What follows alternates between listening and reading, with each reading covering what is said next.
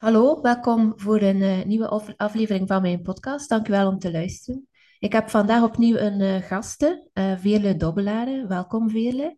Dank u. Ik zal jezelf even laten voorstellen en misschien wel met een specifieke vraag. Welke rollen beleef jij op dit moment vooral in je leven? Een mooie vraag, dankjewel. Wel, vandaag zet ik mij in de rol van mijn leven eigenlijk. Namelijk die als... En het is moeilijk om te zeggen, want ik wou zeggen, ik ben officieel een professioneel life en mental coach, maar aangezien dat er zoveel zijn, zoek ik nog steeds naar de juiste benaming om enerzijds, ondanks het feit dat er zoveel zijn, aan mensen uit te leggen wat wij dan precies doen. Ja. Dat is nog zo'n vaag begrip. Mm-hmm. En anderzijds, hoe ik mij dan onderscheid van andere life en mental coaches. Ik wissel wel eens af. Ik denk dat momenteel op mijn LinkedIn en mijn Instagram zo staat expert in mensen. En ik denk dat ik dat ook wel ben. Als in, de mens is eigenlijk al van jongs af aan mijn studieobject geweest. Mm-hmm. Ik heb mensen op vele manieren bestudeerd en als acteur ook menselijk gedrag vormgegeven, emoties vertaald. Mm-hmm. En dus vandaag de dag ben ik nog steeds de mens aan het bestuderen, mezelf en anderen. Mm-hmm. En allemaal met één groot doel, wat ik eigenlijk missie placht te noemen, namelijk mensen raken en in beweging zetten. Mm-hmm. En die beweging is om het wat lichter te maken. Zo. Yeah. Dus voilà, geen uitleg. Moest mij de vraag na deze uitleg opnieuw stellen, dan zeg ik, mijn naam is Veerle Dobbelaere, ik ben een expert in mensen. En ik ben hier om mensen te raken en in beweging te zetten. Ja, mooi. Dank je wel. En het raken is vaak nodig voor die beweging. Dus... Alleen maar. Je kunt geen beweging creëren zonder iets te raken. Mm-hmm, voilà. Dus vind ik dat ook mooi. You move me. Ontroeren vind ik ook wel mooi. Mm-hmm. Maar in het Engels is nog mooier. You move me. Ja, soms is het... dat is zowel het raken als de beweging. Ja. Die ermee vertaald wordt. Mm-hmm. Ja. Mooi. En ik herken de struggle rond hoe noem ik mezelf of welke titel geef ik mezelf. Ik ben momenteel geland bij bewustzijnsgids. Ja? Mm-hmm. Maar ik heb daar ook heel wat... Ja. Maar ook dat is uiteindelijk wat we allemaal doen. Bewustzijn. Want je kunt de verlichting bij wijze van spreken iets lichter maken, letterlijk. Of luchtigheid komt alleen maar met bewustzijn. Mm. Dus wij zetten allemaal op onze manier in op bewustzijnsontwikkeling. Mm. En bewustzijnsgids is een heel mooi woord, waar een aantal mensen op afkomen en een aantal andere mensen niet. Ja, voilà. En dat vind ik dan ook de struggle van, want wie wil ik dat op mij afkomt en wie wil ik niet dat wegloopt? Ja. Wie wil ik niet dat wegloopt? Mm-hmm. En wat mij betreft, snap ik heel goed, en ik vind dat een mooie naam, bewustzijnsgids, want dit is wat je doet, gidsen naar meer bewustzijn. Aangezien dat mijn missie is met de Ademruimte Academie om welzijn, mentaal, emotioneel, fysiek, want die hangen natuurlijk samen, heel breed, laagdrempelig toegankelijk te maken. Vandaar dat ik ook mijn online platform heb, waar ik heel veel liefde, tijd en energie in steek. Mm-hmm. En mensen zijn nog niet bewust dat het gaat over het ontwikkelen van bewustzijn. Ja. Dus vandaar dat ik als eerste in mijn etalage het woord bewustzijn nog niet gebruik. Mm-hmm. Als ik heb enerzijds heel breed voor heel veel mensen. En van daaruit zijn er een aantal mensen waar ik mee echt in de diepte ga. Mm-hmm. En daar benoemt je dat dan wel, waar je op inzet. Maar dus ja, ik denk dat niet alleen jij en ik, maar velen onder ons ja, nog zoeken naar de juiste woorden die dan de juiste mensen aantrekken. Ja, dat is waar. Dat is waar. En dat zoeken, en dat is heel dynamisch bij mij. Absoluut. Er zijn periodes dat ik daar echt mee wil experimenteren. En dan vloek ik soms op Instagram, waarbij dat je maar om de 2 keer om de zoveel weken dat die titel daar mag veranderen. Ja, aan andere periodes lijkt dat goed en blijft dat daar een hele poos staan. Dus die dynamiek gewoon daarin tussen. Ja, herkenbaar is wat ik net zei. Ik wissel af op LinkedIn. En voilà. Ja. Makkelijk mijn moed. Ja. Ik Veerle Dobbelaere tot over een paar jaar was Veerle Dobbelaere voor mij een actrice. Uh-huh. Dus er is eigenlijk wel een voor een buitenstaander dan toch een grote carrière switch geweest. Hoe is dat gegaan voor jou, dat proces? En ik vraag het omdat ik wel benieuwd ben, omdat ik een stukje ook van mezelf herken in een andere branche. Ik ben leerkracht lager onderwijs van opleiding. Mm-hmm. Ik heb in de zorgsector gewerkt, ondersteunende functies. Ik heb in KMO's gewerkt en nu doe ik wat ik doe. Dus professioneel is er wel ook al het een en het ander geweest. Dus ik hoor graag zo'n proces van iemand anders ook.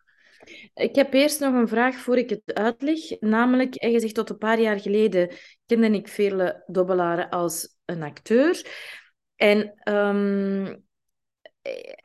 was dat dan 1, 2, 3 jaar geleden anders? Kende je mij ook al als mental coach? Ja, ik denk dat je wel al een aantal jaar ook in mijn vizier zit als... Okay. Ja, dat wel. Dat vind ik belangrijk. Sommige mensen zeggen, dat is nog altijd niet wijdverbreid genoeg. Terwijl ik denk, hoe vaak... Of hoe kan ik er dan beter over communiceren? Maar bon, hoe is dat proces gelopen? In de vorm is dat anders voor mij, maar eigenlijk niet in de inhoud. Dat is wat ik net ook al zei, dat mensen hebben mij altijd geboeid en ook een beetje beangstigd. Mm-hmm. Het is allebei. Mm-hmm. Het is vanuit een nieuwsgierige... onbegrijpelijkheid dichterbij komen en er rond snuffelen. Hè? Mm-hmm. En vandaar dat ik dan op een gegeven moment gaan spelen ben. Niet om bekend te worden, want ik heb eigenlijk niks met bekendheid. Toen, op het moment dat ik naar Studio Herman Teirlinck ging studeren, bestond VTM nog. Dus ik droomde niet van bekend worden. Nu wil iedereen bekend worden. Ik wou gewoon spelen. Hè, op een scène spelen. Jij zit de papa, ik ben de mama. Om dan iets in beweging te zetten. Mensen te raken in de zaal. Hè. Ook dat was zo bewust niet. Ik kon dat bewust niet zo pinpointen. Ik wil iets raken en beweging zijn. Maar ik wist wel dat ik wou dat er iets gebeurde. Ja. Iets gebeurde dat niet over mij ging, maar iets gebeurde dat ging over ons. Over wat wij samen beleefden op dat moment. Ja, als je in het theater staat. Maar ook als je op de set staat, dan is het publiek niet mee betrokken direct. Maar wel gans de ploeg. Hè? Als je een scène speelt die impactvol is, iedereen voelt dat. Ja.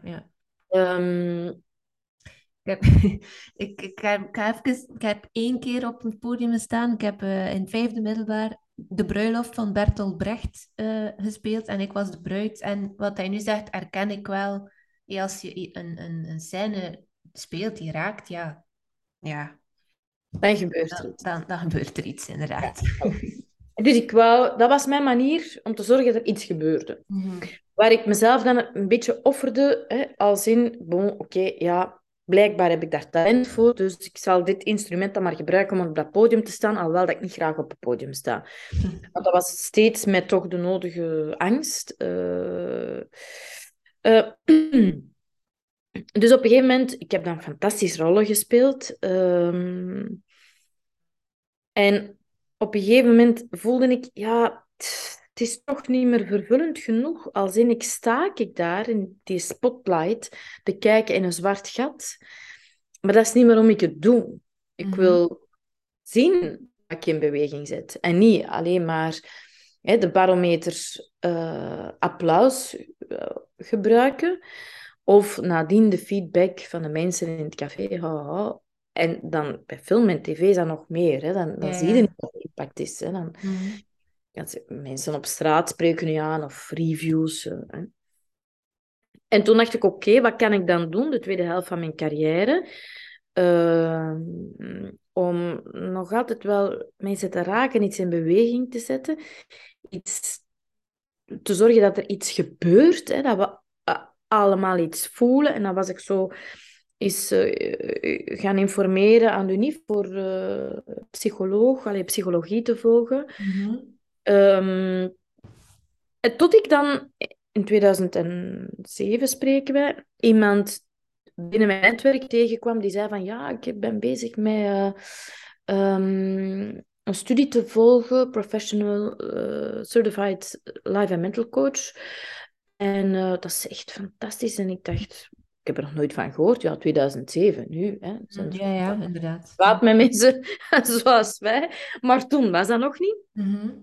En dacht, dat is interessant. En toen ging ik ook eens daar snuffelen aan die opleiding. En toen dacht ik, ja, dat is wel iets voor mij. Dat is concreter, resultaatgerichter, toekomstgerichter. En ik wil eigenlijk, net zoals acteur, niet bezig zijn met ziekte, rechtstreeks, direct. Maar wel met helen. Maar dat is dan een term die ik er nu op plak. Het is, ik wil bezig zijn met iets verlichten, iets in beweging brengen. Ja. En dus paste dat eigenlijk beter bij mij. En dan ben ik dat gaan studeren. Ben ik in 2009 afgestudeerd. Je hebt dan zo niveaus van opleidingen dat je moet doen. Eerst voor jezelf, die eigenlijk iedereen zou kunnen volgen, want je wordt het sowieso een betere mens, mama, medewerker, leider door. En dan als professioneel. En voilà. Dus in 2009 was ik dan afgestudeerd. Allee, ik volg nog altijd ieder jaar een aantal opleidingen bij, maar en toen was het zo een beetje gelijk als dat je zo een plaat mixt, hè. Eerst nog altijd veel spelen en een beetje coachen. Totdat je langzaamaan meer coacht en minder speelt. En van. En voelde je het dan ook zo dat het een het ander wat tegenhield om te groeien? Waardoor... Nee, lange tijd niet zo. Dat ging eigenlijk redelijk organisch. Dat stond naar mijn gevoel niet in de weg van elkaar. Nee. Dat wisselde elkaar op een goede manier af. En tot voor corona speelde ik nog 1 rol per jaar. Meestal een kleine. Hè. Omdat ik het andere te veel werk had. Alleen niet meestal, altijd een kleine rol per jaar. En dan natuurlijk, corona heeft de sector helemaal platgelegd. En dat maakte de keuze helder. Ik doe het eigenlijk niet meer. Wat niet wil zeggen dat als ik morgen een aanbieding krijg voor een rol, dat ik dat niet in overweging zal nemen. Maar ik ga daar niet proactief mee naar op zoek. En mijn agenda is meer dan gevuld door de activiteiten die ik nu onderneem. Ook omdat ik de Ademruimte Academie heb opgericht. Daar oprichter van ben. Maar ook coach. Allee, ik werk ook wel samen met andere coaches, kinesisten, therapeuten.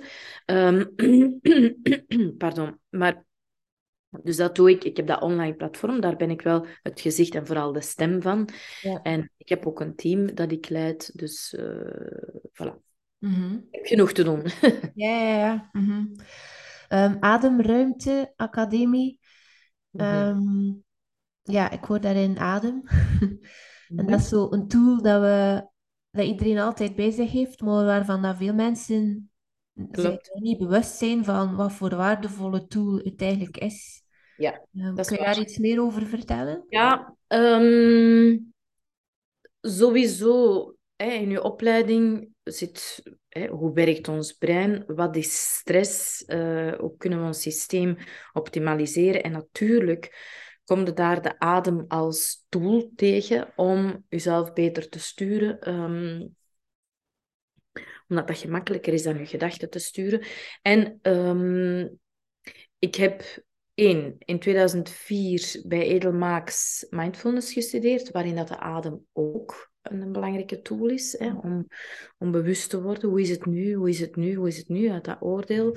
Hè, gewoon milde open aandacht. En daarnaast, als acteur, kun je niet anders dan met je adem werken. Enerzijds technisch, ademsteun, anders kun je niet spreken, kun je geen volume geven, kun je geen 3 uur op een podium staan.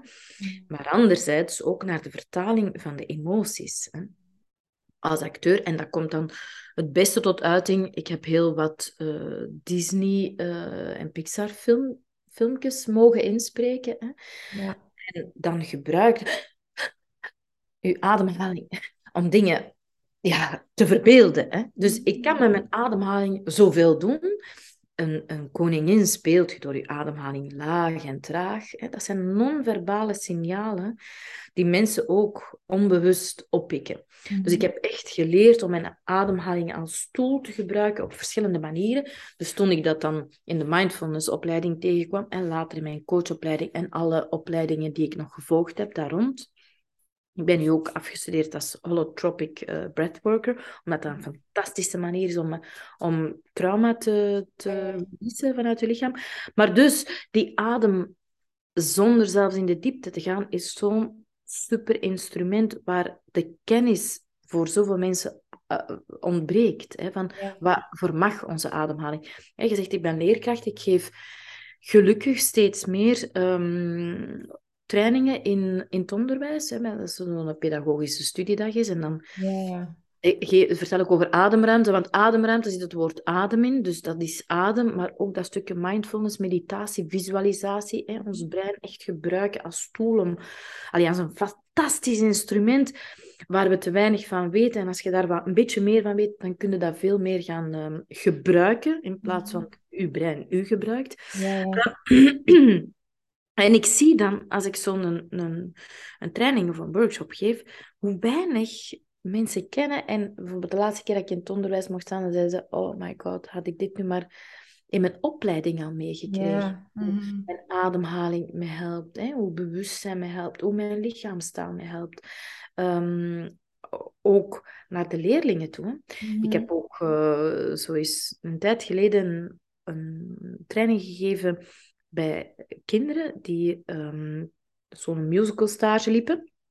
En daar werken ik ook met ademhaling, mindfulness, hè, en dat verbale, non-verbale bedoel ik. Hè. Hoe speelt je een koningin? Hè? En ik kwam onlangs een mama tegen die zei van... Mijn dochter vond dat de leukste workshop die jij gegeven hebt. Zo'n kind van 12 of zo. En ik, amai, wauw. Dus kinderen kunnen dat echt ook wel oppikken. Ja. Dus de Ademruimte Academie zit inderdaad dat stukje adem in... Maar ademruimte vind ik ook een mooi woord. Volgens Van Dale betekent dat een moment nemen van rust en ontspanning om na te denken over het vervolg. Ja, dat is fantastisch, hè? Hoe vaak doet je dat? Meestal lopen we hier in die rat race. We nemen geen moment van rust en ontspanning om na te denken. Je hebt er zo'n quote van Viktor Frankl. Tussen trigger en respons zit een ruimte. Hè? En in die ruimte zit je vrij. Ja. Dat is dus, hè, dat is ademruimte.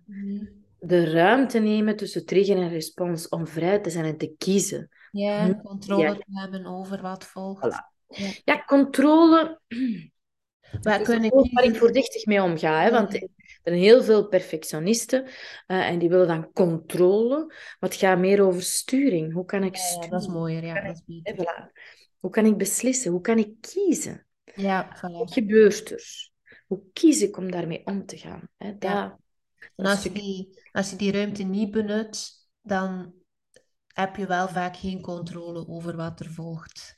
Klopt, zet je een speelbal, hè, zo in een flipperkast. Bam, bam, bam. Het leven schiet u naar alle kanten. Jee. En jij eindigt zo samen als een laptop in je hoek. Zo, bam. Ja. En het is gebeurd en pas nadien zie je dan van, au. Yep. Ik, Ik was er gewoon deel van en ik kon er gewoon ik kon er niks mee doen. Ja. Ook voor moeders met kinderen is dat stukje tussen trigger en tussen een trigger en een reactie zit er een ruimte. Ja. Het is een heel handig iets. Mm-hmm. Kinderen triggeren ons. Constant, ja. Aan alle kanten. Ja, pas op. En dan lukt het nog niet altijd. Hè. Ik heb grote kinderen, maar die kunnen mij ook nog altijd triggeren. En heel vaak zoek ik de ruimte op, maar even vaak niet. Denk, en dan kun je dan reactief gaan zien. Oh nee, oeps, I did it again. Nee. Het is niet omdat je een dokter bent dat je zelf niet ziek kunt worden. Voilà. Altijd van, ik ben er dag in, dag uit mee bezig, met bewustzijnsontwikkeling. En ook ik voel me nog geregeld een speelbal van het leven. Maar mildheid, dat predik ik enorm. Ik heb zoiets van, het is een proces. En ik vertrouw het proces en ik vind het heerlijk. Ja. Ik ben wel gegroeid door de fase dat ik dacht, ben ik er al? Wanneer ben ik er? Dat is een illusie. Ja, maar dat is echt een fase zo. Hè? Ja. Ah, ik werk zo hard, ik doe opleidingen, ik mediteer elke dag. En, ik werk aan mezelf. Wanneer ben ik er nu? Mm. En nu heb ik zoiets van, nee. Jee, ik ben er nooit. Het is het onderweg zijn. En het groeien en het leren. En telkens zien welke feedback krijg ik van de dingen die ik in het leven zet. En nu vind ik dat echt heerlijk. Dus ik kan daar nu... ik weet dat dat een fase is. Ja, Na zoveel jaren kan ik daar nu ook op die manier mee omgaan of naartoe kijken. Maar ik merk ook dat vrouwen soms die bij mij, die dat ik ondersteun, dat zij soms nog de verwachting hebben na dat half jaar. In meestal, ik werk met trajecten waarvan een half jaar het minimum is. Denken ze dan dat ze er zullen zijn? Ja. Dan laat ik gaan zelf ontdekken. Ja. Oh, it's just the beginning. Ja. Inderdaad. True. Ja, amai. Maar het is inderdaad een procesje. Mm-hmm. Ja. Mooi. Oneindig. Ja. Ja. Ik had zo... Ik heb ook wel iets gehad met perfectionisme en dat is een stukje van mij die mij nog soms zou tegenwerken, maar evengoed ook voor mij werken, want het heeft ook zijn goede kanten. Maar als je er ooit zou zijn, dan zou het ook betekenen dat er iets is zoals perfectie. En dat nastreven, dat is zo een klik geweest ooit in mijn hoofd, die perfectie nastreven is voor mij... klopt minder en is een stukje beangstiger dan weten, het is gewoon, er is geen perfectie en ik kan gewoon maar blijven groeien. Dus dat helpt mij daarin wel, of dat heeft mij daarin nog op. Ja, mooi. Mm-hmm. Ja. Jij bent ondernemer, moeder, vrouw en je hebt alle verschillende rollen. Je hoort dat vaak, hè? En alle balkjes in de lucht houden. Mm-hmm. Heb jij voor jezelf bepaalde routines of rituelen die jou daarin ondersteunen? In die verschillende rollen bedoel je? Ja, of in de draagkracht hebben om dat allemaal gewoon te houden. Ja, ik ben min of meer gedisciplineerd in zelfzorg. Uh-huh. Dus dat wil zeggen dat ik iedere dag een moment neem om bewust te zijn. Ja. En heel veel kleine momenten om bewust te zijn. En dat maakt dat ik heel makkelijk verbinding heb met... mezelf. En mezelf op dit moment zoveel mogelijk, want volgend jaar is dat dan weer, zijn er nog wat pellen van die de ajaanschillen. Ja. Maar dus verbinding heb met het stukje zelf, dat ja, sommige mensen noemen het de kern, de ziel, whatever. Hè. Mm-hmm. Ondaan van de programma's, hè, daar werk ik al lang rond. De programma's die geïnstalleerd zijn. Hè. Veerle is braaf als ze dat doet en stout als ze dat doet. Yeah. Die programma's die je soms verhinderen om gewoon jezelf te zijn. Hè? Mm-hmm. Of zelfs te weten wie dat je dan zelf bent. Want dat is wat bij mij mensen zeggen, maar ik weet niet wie ik ben. Wat wil ik eigenlijk? Wat doe ik eigenlijk echt graag? Hè? Dus ik weet niet wie dat ik ben, maar ik voel wie ik ben. Mm-hmm. Hè? En ik voel of ik...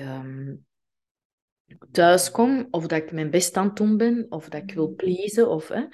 Dus, en door heel vaak in te checken met mezelf en heel bewust momenten, korte en langere, daar in te lassen in mijn dag, wordt uw draagkracht gewoon veel groter. Ja. Omdat je dan veel beter voelt van, ja, wat wil ik eigenlijk echt? Waar stank ik energie? En natuurlijk is mijn leven niet vrij van... soms nog van alle gedrag waar ik van denk, ja, bon, hè.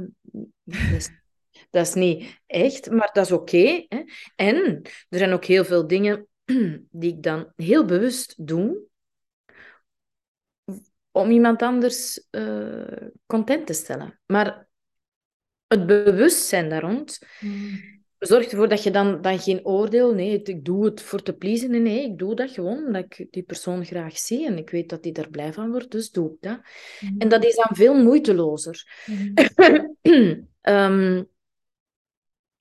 Dus als je daar geregeld verbinding mee maakt, verhoogde je draagkracht, doordat je weet van... Ja, doordat je meer bewust kiest en dus ook... meer dingen niet doet, waar dat je van voelt, ja, die geven me nu eigenlijk geen energie. Ja, ja. Mm-hmm. En dat is lastig, en dat blijft lastig. En dat heeft ook weinig met egoïsme te maken, hè, want zelfzorg en zelfontwikkelen mensen, oh, maar ik wil niet zo ikke. Nee, dat heeft er niks mee te maken, hè. Het is echt dat stukje thuiskomen bij jezelf en vanuit jezelf en de ontwikkeling. En de ontspanning en de ontmoeting. Iets in de wereld zetten dat goed is voor de wereld. En dus ook voor jezelf. Hè? Dus ja. Het heeft niks met egoïsme te maken. Het is bijdragen, maar vanuit uw kern. Ja. En het is daar zo'n quote over, you can't pour from an empty cup, zoiets. Ja. Mm-hmm. Dus het begint bij jezelf. En pas dan kun je op een gezonde manier ook aan. Ja. Ja, voilà. Dus, en jezelf leeg gieten door van alles te doen wat niet past bij wie dat je bent. Mm. Hè? Daar heeft werkelijk niemand iets aan. Nee, dat is waar. Ik hoorde je daarnet zeggen dat je gedisciplineerd bent in.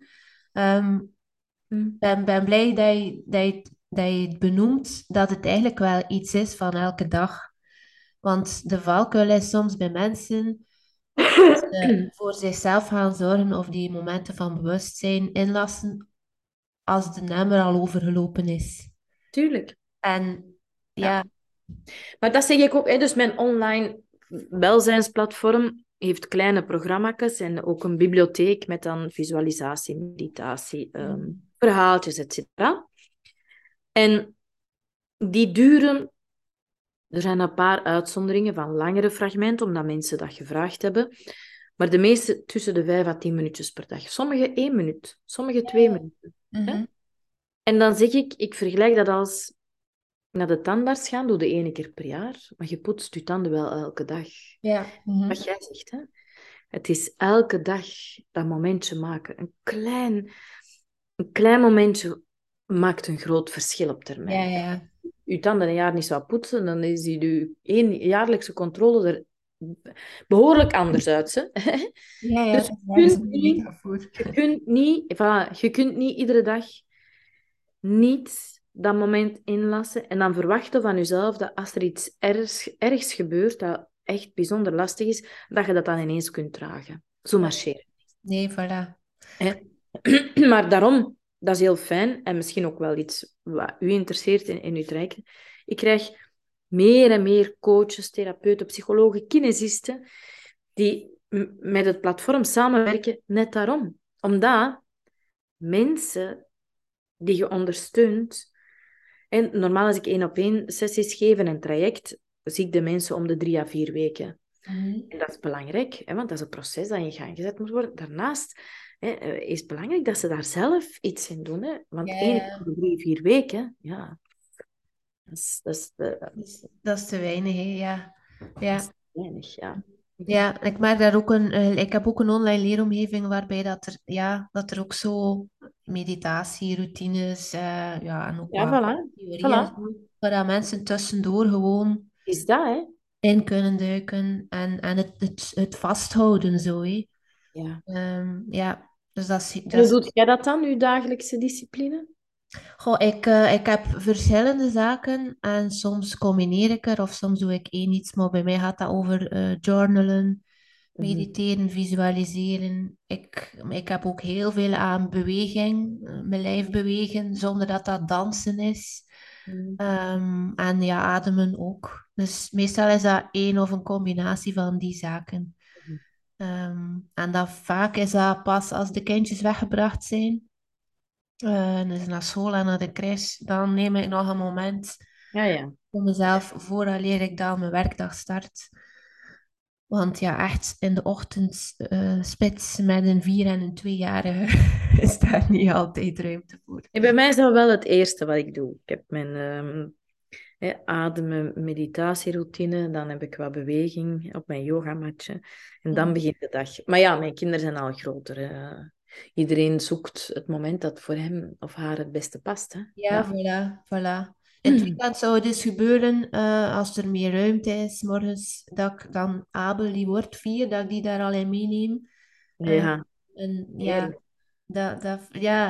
Gewoon nog maar het idee dat ik hem dat van jongs af aan, of dat ik hen dat van jongs af aan meegeef. Dat, mooi. Dat vind ik bijzonder waardevol. En het bewegen, want dat hoor ik soms van vrouwen ook die moeder zijn of die kleine kinderen hebben. Ja, maar dat gaat niet met mijn kinderen in de buurt. Maar kinderen zijn zo ontvankelijk voor al die zaken. En ze doen gewoon mee op hun manier. Absoluut. Ja, ik heb meerdere leden die zeggen, mijn kinderen luisteren mee. En zeggen dan, mama, gaan we nog eens dat doen? Het zijn de kinderen die dan zo zeggen, mama, gaan we nog eens dat doen? Of, dat is ook wel mooi... er zijn ook bij mij live momenten zo. En er was een mama die zei, ik doe dat dan in mijn slaapkamer. En mijn slaapkamer is onder de slaapkamer van mijn kinderen. En dan horen mijn kinderen mij zachtjes praten. En dan noemen ze dan nu de bedjesbabbel. Het feit dat mama daaronder zit en dat ze die horen babbelen, is zo rustgevend. Ja. Dus, en zei mama, wanneer is nog eens bedjesbabbel?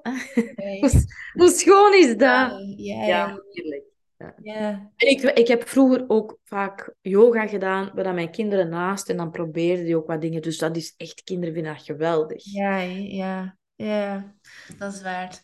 Het is vaker een excuus om dat stukje weerstand...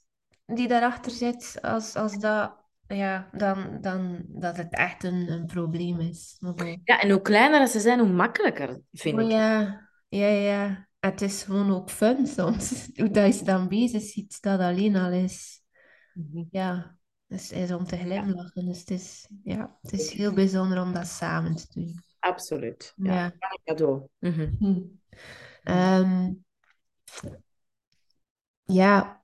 Ondernemerschap en zo ook moederschap, dat gaat ook wel met wat uitdagingen gepaard.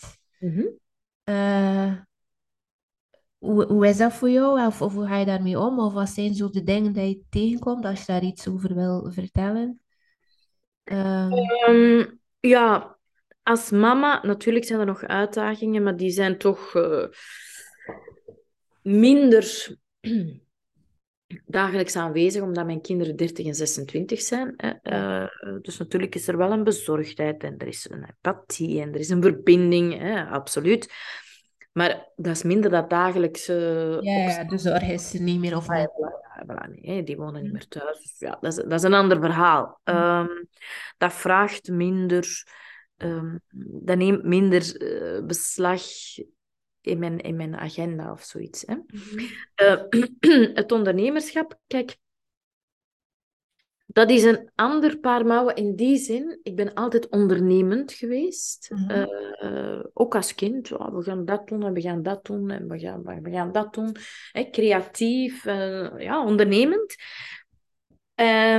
En sinds ik de Ademruimte Academie heb opgericht, wil ik ook een ondernemer zijn. Want daarvoor was ik eigenlijk een freelance, zelfstandige. Ja. En ik deed zelf, ik organiseerde zelf trajecten.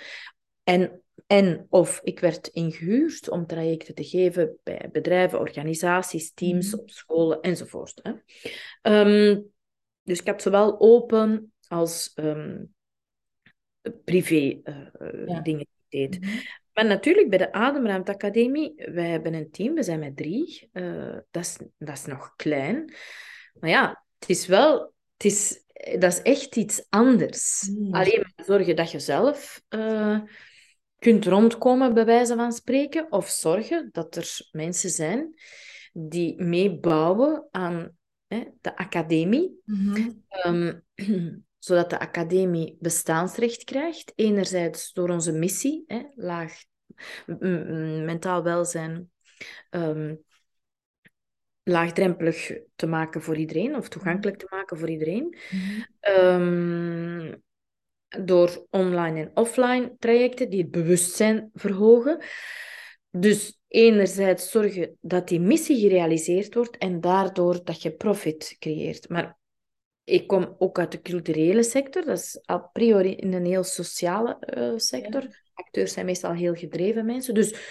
ik kan heel makkelijk die purpose realiseren door dingen te organiseren en te inspireren enzovoort. Maar als ondernemer is het natuurlijk ook belangrijk dat er resultaten gehaald worden, dat er een profit gehaald wordt en dat het performant is. En dat is een stukje waar ik heel veel in aan het leren ben. Ja. En super waardevol, super interessant. Ik heb nu iemand van het team die ik ga laten gaan, in onderlinge overeenkomst eigenlijk, omwille van dat feit dat zij in deze fase, op dit moment in de groei van de academie, niet alle competenties beschikt die nodig zijn om op dit moment nogmaals bij te dragen tot de groei die nodig is. Ja. Resultaat, performance, profit enzovoort. En het fijne is dat als je dat...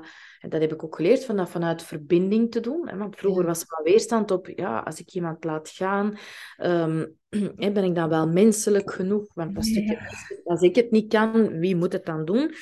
Maar ik moet ook taak- en resultaatgericht zijn, want anders is er geen academie waar mensen kunnen meebouwen. Hè? Mm-hmm. Dus dat stukje, dat leer ik als ondernemer. En dat vind ik soms lastig, soms moeilijk en altijd interessant. Ja, interessant is het zeker. Ja. Maar ik vind het wel fijn om dat te onderzoeken. Ben ik een ondernemer? Want ik ben ondernemend, maar dat is nog iets anders dan een ondernemer zijn. Zal ik erin slagen om de Ademruimte Academie in de wereld te zetten op de manier zoals ik wil? Maar ik heb dat altijd gezien als 360 graden, een online platform, maar ook trajecten en ook een academie, een huis. Hè. Enerzijds een huis in de stad waar mensen even kunnen komen tanken. Hè, met een bibliotheek en een barke met sapjes en alle gezonde dingen waar je echt kunt voeden, zowel geestelijk als lichamelijk. Hè. Met workshops, trainingen, opleidingen, een meditatieruimte met koptelefoons. Hè. Maar ook een plaats ergens in een bos, hè, met heel basic. Hè. Dus dat. En een collectie. Ik heb vroeger een collectie gehad, Claudette. We hebben dat dan verkocht aan Serax. Maar ik heb altijd heel graag in de materie ook dingen vormgegeven. Ja. En ik schrijf wel graag zo'n kort tekstje op een gebruiksvoorwerp, waar je dan ook zo even iets raakt en in beweging zet. Ja. Ook graag. Dus de Ademruimte Academie als 360 graden. Waar plaats is voor veel mensen, veel coaches, therapeuten, ontwerpers, weet ik veel wat, yogis. Dus interessant, ben ik degene die dat mag in de wereld zetten. Is dat mijn rol? Ja. Uh-huh. Daar zijn we nu aan het bouwen. Maar het is heel fijn, want ik zeg het, er is een, ik heb dat niet de Veerle Dobbelaere school genoemd, maar de Ademruimte Academie, net om plaats te maken voor mensen, andere mensen die ook een steentje willen bijdragen vanuit de gemeenschappelijke missie. En ik merk wel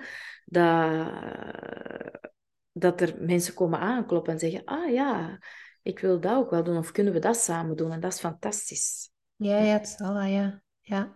En wat zijn dan bijvoorbeeld rollen binnen de Ademruimte Academie? Wel, rollen binnen de Ademruimte Academie is enerzijds wat ik niet kan, hè, dat stukje beweging. Maar anderzijds ook, ik krijg veel vragen van organisaties, teams. En ik kan en ik wil daar niet allemaal op antwoorden. Op termijn wil ik het gezicht zijn en wil ik nog die ik doe leiderschapstrajecten, dat is fantastisch, hè? Mannen en vrouwen in een kleine groep, hybride, zes leiders zitten daarin. We hebben groepsmodules, we hebben 1-op-1, we hebben online. En we gaan dan ook 2 dagen de diepte in. En dat is iets wat ik heel graag doe en wat heel veel impact heeft. Omdat dat de combinatie is van alles wat ik... enerzijds goed kan en anderzijds geloof, hè, namelijk the wisdom is in the room. En als je 6 mensen, hè, mannen, vrouwen, grote, kleinere organisaties matcht, dan is dat bam, hè, wat er daar gebeurt. Dus dat is iets wat ik heel graag doe en dat wil ik vastpakken samen met mijn online platform. Mm-hmm. Dus dat betekent dat er ruimte is voor andere coaches, maar ook psychologen. Ik krijg ook vragen van mensen die echt lastig hebben, burn-out zitten, dus burn-out coaches, maar ook psychologen, mensen die ik wel begeleid, maar waar ik van voel van, ja, dat stukje klinische daar, dat is mijn expertise niet. En ik werk al samen met psychologen. Af en toe ook hebben Dirk de Wachter en ik wel eens een patiënt gedeeld. Maar dus op die manier zijn er veel mogelijkheden. Of mensen die zeggen, ah ja, kunnen we niet samenwerken om een traject in de wereld te zetten. En dat vind ik super, super fijn. Ja. Dus dat begint te gebeuren. Ja, en dat is mooi, het stuk... Want soms zitten we nog hard in dat concurrentiestuk en maar als we gewoon onze expertise kunnen samenleggen en zo meer die schakels en dat radartje sneller kunnen doen draaien of zo, de zaadjes dat we planten sneller doen groeien. Het gaat niet over snel, maar als we de dingen matchen en combineren, dan is het heel waardevol. Absoluut. Dat we processen niet vertragen, maar gewoon hun gang kunnen laten gaan. Ja, dus denk, absoluut. Zeker. Dat vind ik heel mooi, ja. Mm-hmm. Ik ben zelf... Ja... taal is zowel een ding van mij, dus ik kan heel erg geraakt worden, ook door quotes. Is er zo één voor jou die eruit springt of dat je graag wil meegeven? Een quote of een zin? Of... Ik heb er 2. Ik heb 2 lievelings. Het is altijd nu. Dat vind ik zo... fantastisch. Het is altijd nu. Dat is tegelijkertijd eenvoudig en pure hoop en vertrouwen. Want dat betekent dat 1, er is maar 1 moment belangrijk en dat is dit. En 2, in dit moment is alles mogelijk. En dat is ook de reden, hè, als ik acteur werd... Ik was 14 jaar en ik zat in de Stadsschouwburg in Sint-Niklaas te kijken naar een toneelstuk, Het Park, geschreven door Peter Strauss, gespeeld door de Mannen van de Dam. Daar begreep ik Jota van. Josse de Pauw zat er nog bij. En dat was een raar stuk met rare dingen en rare mensen. Franja van der Sande speelden ook mee. Maar op een gegeven moment kwamen die acteurs de zaal in. En dus acteurs die de zaal in komen zonder iets te zeggen... En een publiek dat dan denkt... Wat, hè? Dat moment waarop alles mogelijk is. Dat moment. Dat is... Dus nu is alles mogelijk. Dus alles wat er juist was, is niet meer belangrijk. Als je het nu ziet, kun je het nu aanpakken en veranderen. Dus dat vind ik zo fantastisch, die quote. Ja. En... neem een fractie van een seconde een zee van tijd. Vind ik ook een schone. Omdat dat is wat we net over hadden, die kleine momentjes. Hè? Een fractie van een seconde inchecken bij jezelf. En dat doen, dat splijt zo de tijd even open en dat is zo titatovenaar. Dan doe ik dit en alles staat stil. Dat is maar een nanoseconde van bewustzijn waarin dat je